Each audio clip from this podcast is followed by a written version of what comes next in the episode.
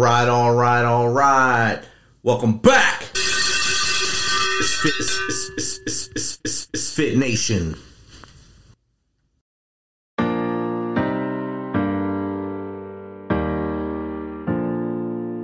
Baby, lay on back and relax. Kick your pretty feet up on my dash. No need to go nowhere fast. Let's enjoy right here where we at. Who knows where this road is supposed to lead? We got nothing but time. As long as you right here next to me, everything's gonna be alright. If it's meant to be,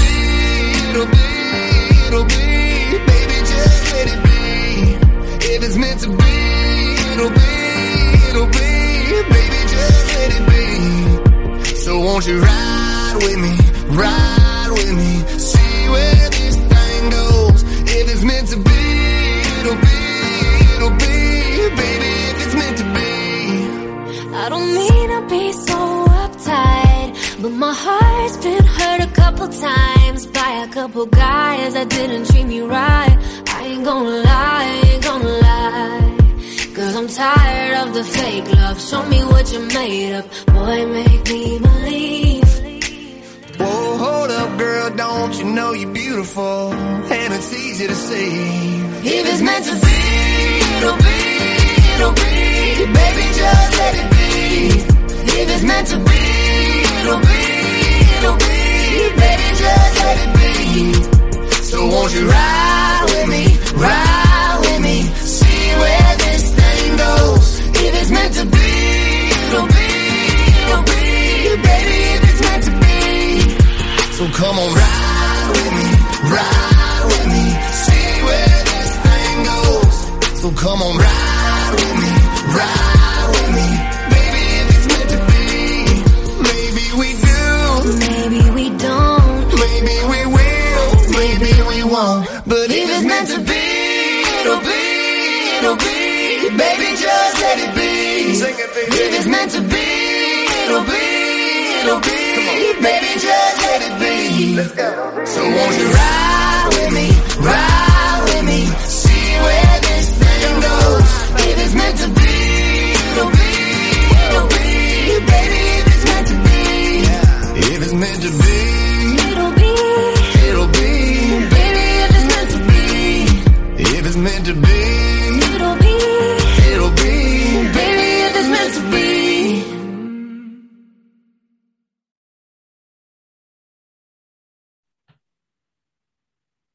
All right, all right, all right. Welcome back to the Misfit Nation.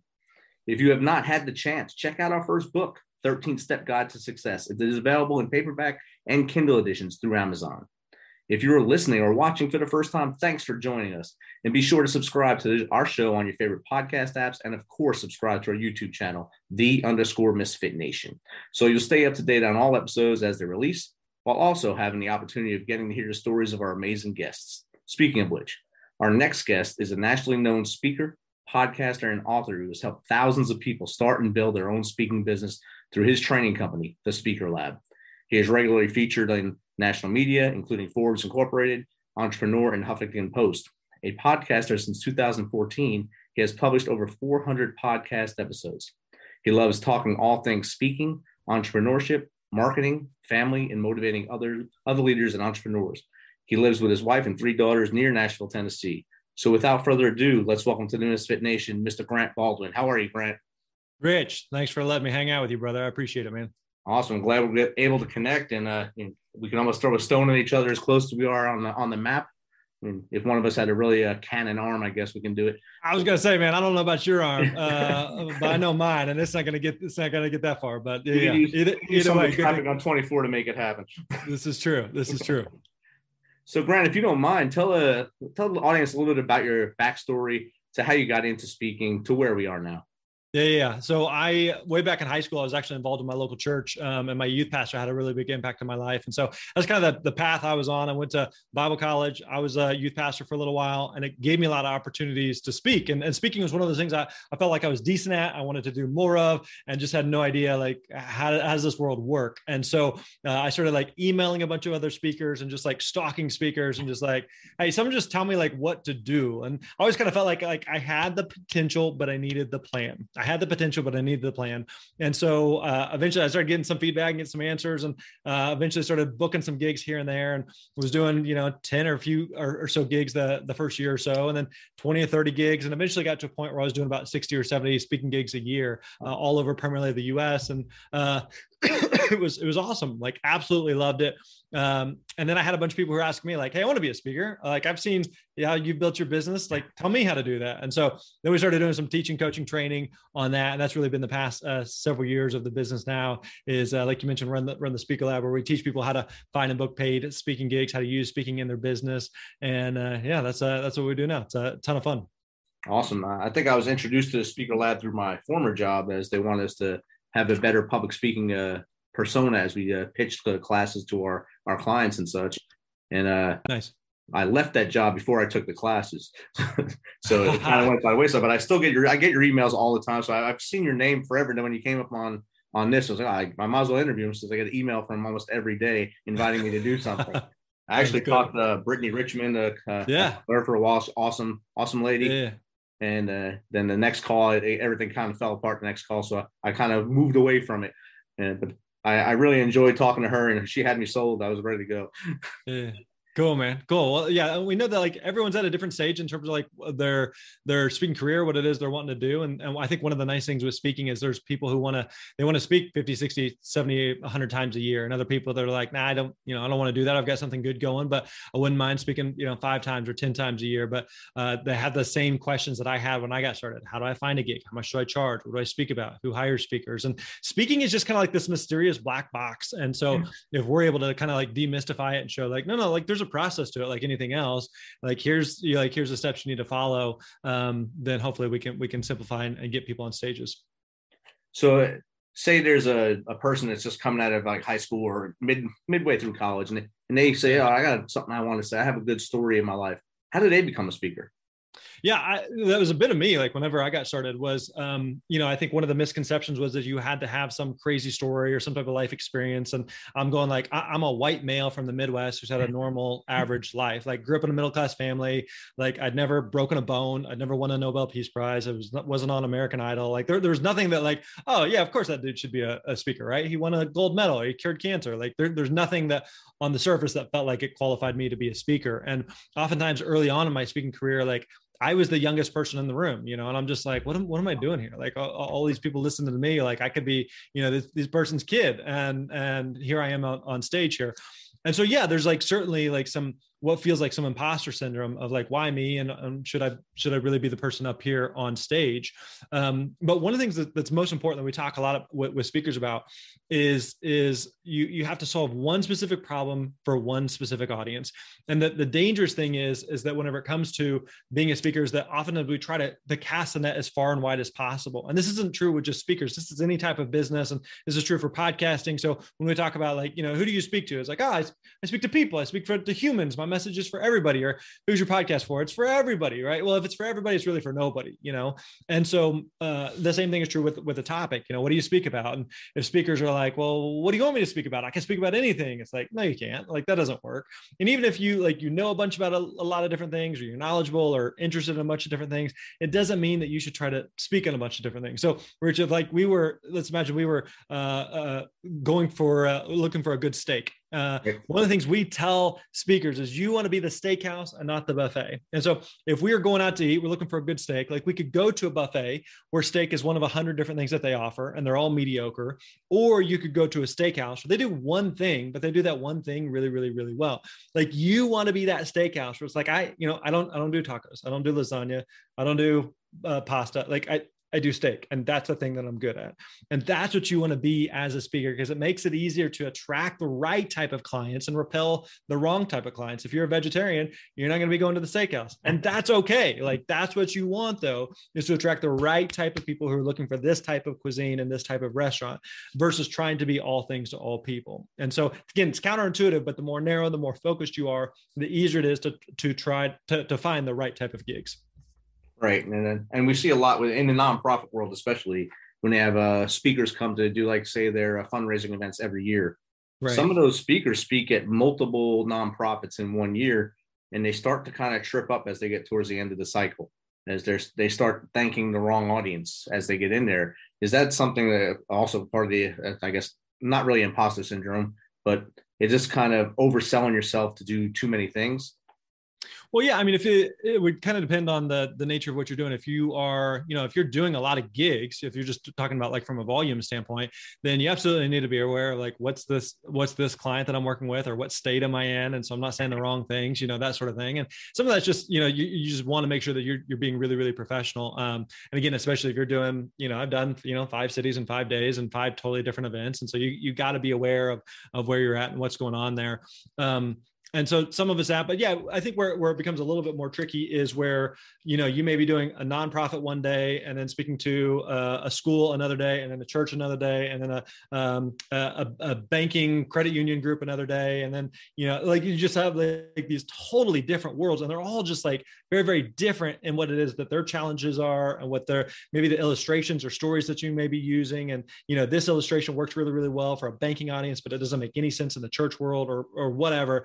So speaking to a consistent group makes it a lot easier for your talk to be polished and dialed versus trying to give a whole bunch of variations of the same talk to a whole bunch of different types of audiences. Definitely. And uh, I, I just witnessed that at a fundraiser just recently. And the person, he realized that after he said the, the wrong organization when he thanked them. And I, you can tell he was just kind of in that burnout stage when uh, he's done too many of these in a row. And yeah. he knew at that point that he had stepped on that landmine. And and had to reel it back in somehow and try to win back the audience. Yeah, yeah. That's never that's never a good thing. You know, an, an audience, uh, a speaker doesn't want that. The audience doesn't want that. Like, uh, I think there's also a misconception with speakers that you know the audience is out to get you. Like that's not the case at all. Like the audience wants you to do well. Like nobody wants to sit and watch a crappy speaker. You know like we want you to be a really good speaker. Uh, so we are as an audience member we are rooting for you to do well you know? And so it's, it's up to you to make sure that you do that do the work and, and prepare to like show up and, and deliver. Um, and i think like that's also something that like makes a great speaker is the best speakers in the world aren't the ones that just like oh, i'm gonna just scribble a couple ideas on a napkin and hop up there and wing it and just kind of riff and talk, talk off the top of my head and let's see what happens. No like they, they spend a ton of time like really thinking through every like their word choice and their sentence structure and thinking through okay this story leads into this and then i'm going to transition here. Like there's a lot of thought and it may look like they're just talking off the top of their head but there's really a lot of effort that goes into it behind the scenes. So it's kind of like you know if you ever watch a, a comedian you watch a netflix special or or uh, you know someone do stand up like you think like oh they're just kind of they're just they're just funny and they're just mm-hmm. talking and they're just funny. But like there's a ton of work that goes in behind the scenes to think through this leads to this leads to this leads to this. And so it looks effortless but really there's a ton of intentionality and and and preparation and practice that went on behind the scenes. Definitely and uh, the the more prepared a speaker is i believe the the better or the better the flow is for the speaker and it keeps the audience engaged. Like you said the audience isn't there to uh, shoot arrows at them they usually either a paid money to be there or b are there to learn something. So they want to be there for a reason. They're not there because they're kicking and screaming that they had to sit in this auditorium or in this uh, church or or whatever in this venue to listen to a talking head up there. They want someone up there that is knowledgeable and is actually motivated to be there with you as well no, absolutely. Now there is a point to that though that um, there's a difference between an audience that wants to be there and an audience that has to be there. So there's times where maybe you go speak at something and nobody was forced to be in there; they volunteered to be there, they wanted to attend there. It's a it's a conference or a session or something. But there's also times where maybe you go speak at a company or a group and you know everyone is forced to be there, and so you, you got people like for example, I did a lot in the education space, and so I would speak at a lot of, of school assemblies. Did a whole bunch of high school assemblies, and uh, a, a teenager's like, "Hey man, I'm glad you got me out of class. But like, I don't really care what you have to say. And so it's an audience that has to be there. Right. Uh, and so that you have to do a lot more to earn their trust and get them on their side, uh, get you on, get them on your side so that they, uh, you build that, that rapport and, and, connection with them so that whenever you bring something of, of, of um, application or, or, or knowledge to them that they, you have their trust and you built that connection that they're going to actually listen to you and not, and not tune you out. So there's absolutely like, it's good for any speaker who's speaking somewhere like, is this an, the audience that I'm speaking to? Do they want to be here or do they have to be here? Because there's two totally different groups there. Right. The, especially the, the corporate world, when you have to do mandatory training or such like totally. that, and the speaker comes in, you may not have their attention at all during that thing unless you say something amazing, and all of a sudden you see phones drop, pens drop, and their eyes actually open up. Otherwise, totally. you have half the room looking, half the room not even really there; they're not present. Yep, absolutely. So, as someone is uh, growing and becoming a speaker, how do they know what to charge? Is there like a is there a ball? Is there like a industry standard or something like that? Yeah, the, the truth is it, varies and it's, it's all over the map. Um, and so the answer, it depends, uh, I know is a horrible answer. So let me give you a, uh, I'll give you a short answer and then I'll give you a long answer. The short answer is uh, we haven't had enough people who've, who've asked us, you know, hey, how much should I charge? And so we actually came up with a speaking fee calculator. It's totally free. If people want to check it out, it's over at myspeakerfee.com. Myspeakerfee.com. Again, it's totally free. You basically answer like eight, ten questions or something, multiple choice questions, and it'll spit out a number at the bottom of what you should be charging. Again, speaking fees is much more of an art than a science, but at least get you in the ballpark there. Um, and so I'll give you a couple of the kind of the categories we kind of look at there when when we were putting this together. One of them is going to be um, your industry. You, you can charge more in some industries versus others. You can charge more speaking to corporations versus churches. You can charge more speaking to colleges versus kindergarten students, right? It's not that one's better or worse than the other. They're just each pond, so to speak, is going to have kind of a, a different um, uh, budgets and, and, and fee ranges that, that you can you can charge. So that's going to be a big factor. Another factor is going to be your experience.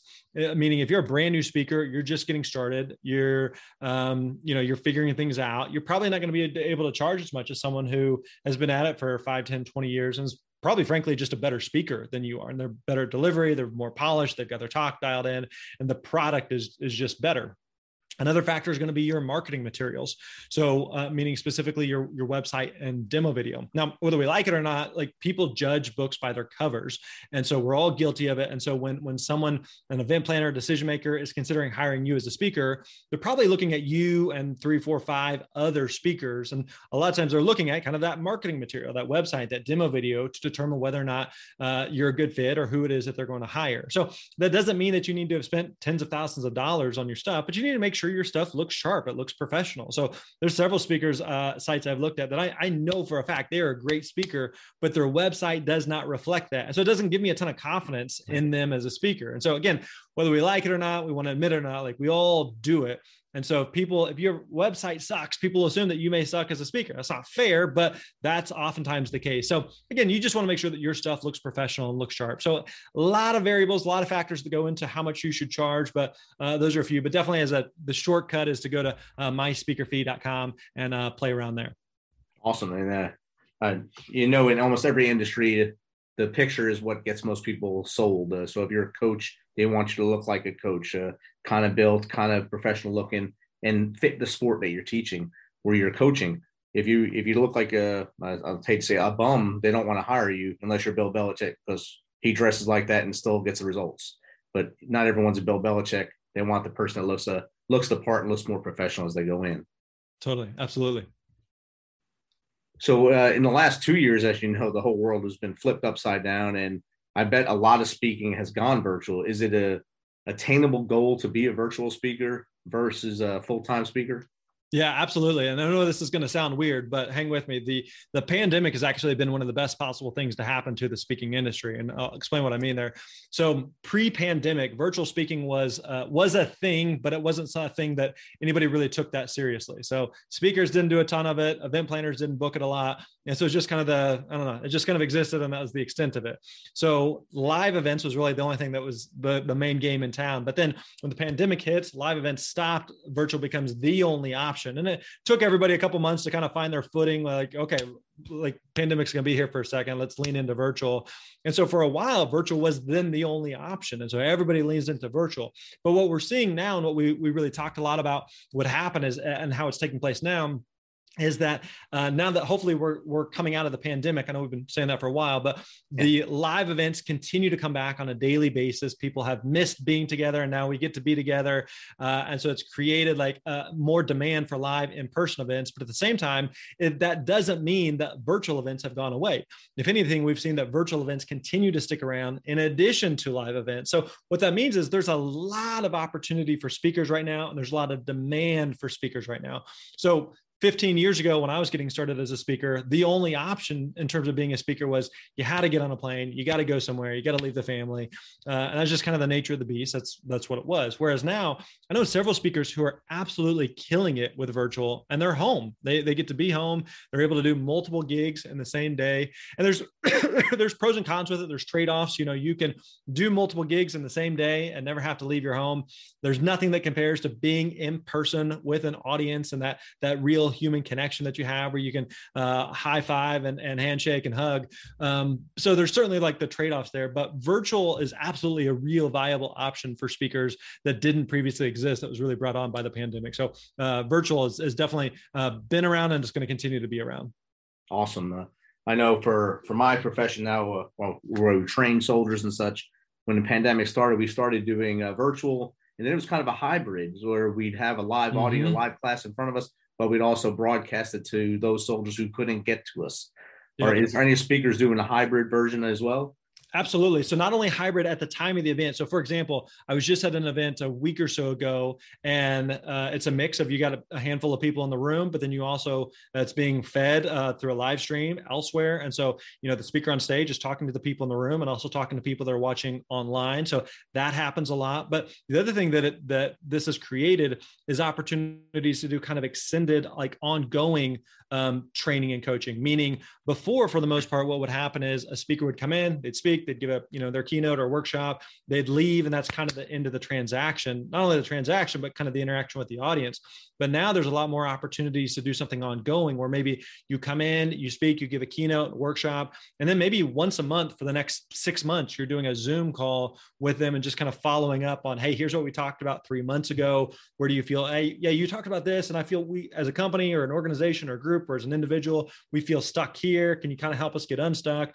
And so it helps kind of the implementation process way beyond the stage of that initial time. And so it's kind of what that does. Uh, it creates a better experience for the uh, for the client, for the individual, where you can do something more ongoing. But it also creates an additional revenue opportunities for speakers, where it's kind of like you know if you go to you go to Chick Fil A, you can get just the chicken sandwich, but you can also would you like fries with that? Would you like a drink with that? Would you like a cookie with that? Would you like to upsize that stuff? And so all of a sudden it takes this one gig and turns it into multiple opportunities uh, where you can generate uh, increased revenue from from the same client. So uh, yeah, virtual again, virtual has, has created a lot of really great opportunities for speakers right now. And I bet that, that, like you said, that increases your income funnel at that point as well. Instead of having that that one hit wonder, now you're you're kind of like doing a series of talks to one group, and and that Correct. spreads through their networks as well. And then you mind up probably getting hired in other corporations. Yep, absolutely. Yeah, there's a there's just a lot more opportunities. Whereas, you know, before if if someone was doing 50 gigs a year, it's probably going to be 50 individual clients, you know, give or take. Um, but now you could do um, maybe only work with 10 clients or 20 clients, and so but you're going deeper with those particular clients. So there's just yeah, there's a lot of a lot of great opportunities right now for some of those those hybrid type uh, speaking opportunities. So I know you do you you do speaking as a full time gig as well as the entrepreneur side with the the speaker lab do you think it's possible to be a professional speaker without doing it full time? Yeah, absolutely. Again, I think this is one of the, the benefits to the speaking industry. There's not necessarily a one size fits all. So there are people that do, you know, 50, 75, 100 gigs a year and they, they love it and they kill it doing that. And other people that do five gigs a year, you know, and it's not that one's better or worse than, than another. You just, you got to kind of, kind of got to decide like what makes sense for you. What is it that you're wanting to do? Uh, I will say that um, that there's certainly going to be like a the, the balancing act of if you have let's say a, a, full-time job and you're trying to do gigs and you're trying to get on the road or you're trying to do virtual presentations and it's a you know a thursday at noon and you're like dang i gotta you know i gotta be at work but at the same time i got the, a gig opportunity. So there's definitely going to be like some ebb and ebb and flow there and some some um, i guess kind of push and pull that you got to kind of navigate and figure out. But i'd also say it really depends on like what you're wanting to do with speaking. You know if you are um, you're wanting to ultimately become a a full-time speaker, then at some point, like you're you're making that transition from the the known quote unquote of having a full-time job, of having that quote unquote safety and security, uh, to the unknown of I'm, I'm going all in. Because being a speaker, there, there's these big peaks and valleys, um, meaning that there are times of the year where you're, you're doing a ton of gigs and it's busy and there's a lot going on and you may be making bank. And then there are times where, like around the holidays, for example, like nobody's booking speakers around Christmas. And so it's just December slow. And that's just, that's just the way is. After basically from Thanksgiving until, you know, the first week or so of the year, there's just not a lot of stuff that's happening. So if you can book a gig in December, that's a huge, huge win. Um, but it tends to be a little bit slower. Whereas like, September or April, maybe big, big months that may have uh, a lot of bookings and opportunities going on. So you absolutely have to man- manage both the, the time element of how much time and effort you're putting into it, um, but also the uh, the cash and kind of the, the cash flow of, of when events are happening over the course of a year. Awesome. And what are uh, different opportunities for speakers? Like uh, we spoke earlier about churches, corporate, uh, corporate uh, corporations, nonprofits are there different categories and opportunities? Yeah. Uh, so uh, one of the things we talked through is there, there's seven different industries, primary industries that book and hire speakers. So you're going to have corporations, uh, associations, nonprofit uh, churches, faith-based. Um, you're going to have uh, government and military. You're going to have colleges uh, and universities, and then you're going to have high um, education, so K through 12. So you have, and even within that, you have a whole bunch of other subsets and groups that that exists you know? So corporations is a big group you know there's a lot of opportunities that exist within corporations um, same with like associations and same with like you know education you know um, when i was doing a lot with education i i didn't do anything with elementary students barely did anything with, with middle school students but i did a lot with high school students um, but a high school audience is going to be different than an elementary audience and a high school audience is going to be different than a college audience and so and even within colleges or, or within high schools you may focus on speaking to teachers you may focus on speaking to parents so there's just there's a lot of opportunities that exist but the more narrow the more focused you are the easier it is to start to be able to find the, the right type of opportunities that make sense for you. Outstanding. I've learned that too. Uh, speaking to veteran groups or speaking to a high school is two different things completely. And then if you even cut that high school down to a middle school, you really have to cut the, the speech into something that's relevant to them that they understand and they can feed off of to move towards their high school and their future goals in life. Yeah, yeah, absolutely. They're just every audience is going to be slightly different. There's always going to be nuances based on, um, you know, who you're speaking to, uh, geographically, um, what the, the the nature of the presentation is, how long the presentation is. Like, there's there's just a lot of variables that go into it that factor into, you know, what makes a good presentation. But that's again kind of goes back to once you're clear on, I speak to this group and I uh, I solve this problem and I can do it in this context. Um, so I'll give you an example. Like I know for me, uh, I'm really good in like a one hour block. Uh, and some speakers that are like, hey, you can't cover anything in an hour. You, I need a full, I need three full days with people. I want to go deep in the weeds. And I'm like, boy, I'd, I'd be miserable over three days. But I know like in one hour, I can cover a lot of ground. And so again, it's not that one's better or worse, but you just have to know like what makes sense for you, what it is you're trying to do. And then also for the, the type of audience that you may be speaking to, what's the best way to present the, the solution to the problem that they have. Exactly. And in your opinion, Grant, what makes a great speaker? Uh, well, I mean, it certainly is. It can be a little subjective. Um, you know, there's some speakers that that someone watches and they're like, "Ah, oh, that was amazing," and others that are watching like, "Ah, oh, they were okay." Um, but I think the more genuine, the authentic, uh, the more human that they can be, the better. What I mean by that is, is sometimes you see a speaker that is very robotic and formulaic. It feels like they are just regurgitating a script. It feels like they're just deep in their head of, okay, now I say this, and then I take five steps over here, and and I do this with my hands, and it's just just like they're just like uh, regurgitating this whole thing, and it just doesn't feel like they're really engaged or present with the audience. But you want a speaker who feels like no, no like it's it, you are a human talking to a collection of other humans. So like act like a human. Uh, and so I think that that most people have a really good gauge on is this a person person authentic? Are they genuine?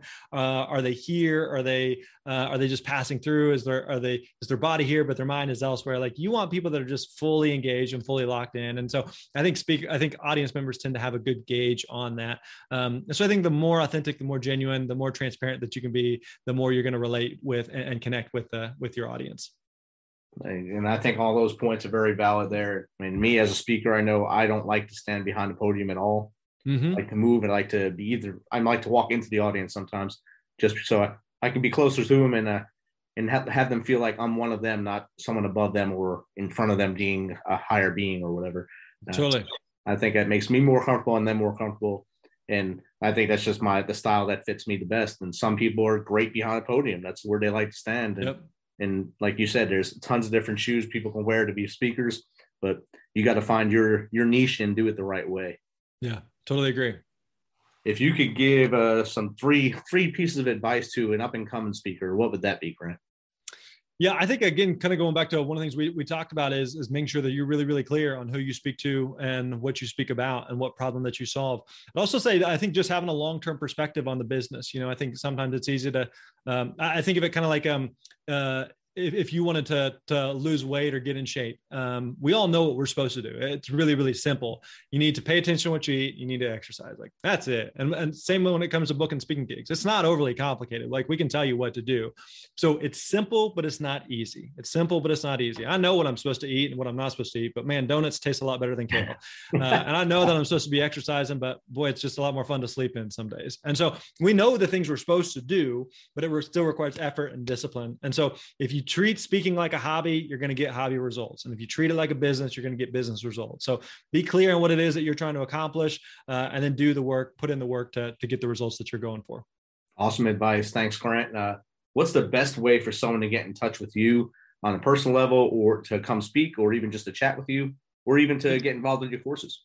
Yeah, I know that uh, anybody listening to this podcast probably listen to other podcasts. So check us out over at the Speaker Lab podcast. The Speaker Lab podcast. We got uh, nearly 400 episodes there, so that's definitely one to, to check out. Um, check out check out my uh, the speaking fee calculator, myspeakerfee.com that we talked about earlier. And then if people have questions or anything I can help with, feel free to shoot me an email, Grant at the thespeakerlab.com, Grant at the thespeakerlab.com, and uh, always happy to help however I can. Awesome, Grant. Thanks for taking some of your time to hang out with us today. You bet, brother. I appreciate it.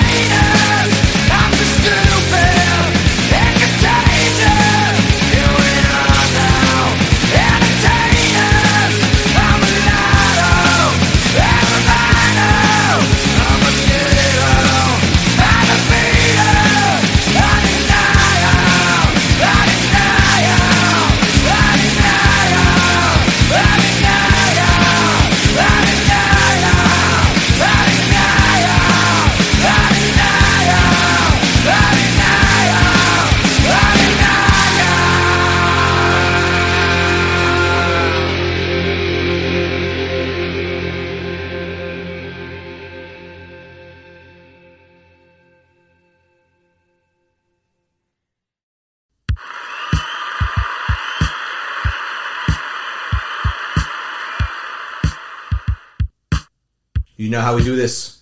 Thanks for taking some of your time to spend with us on Fit Nation. Fit Nation. Be sure to hit that subscribe button and share the link as much as possible. If you want to, please become a supporter to help us carry this thing on. We appreciate you.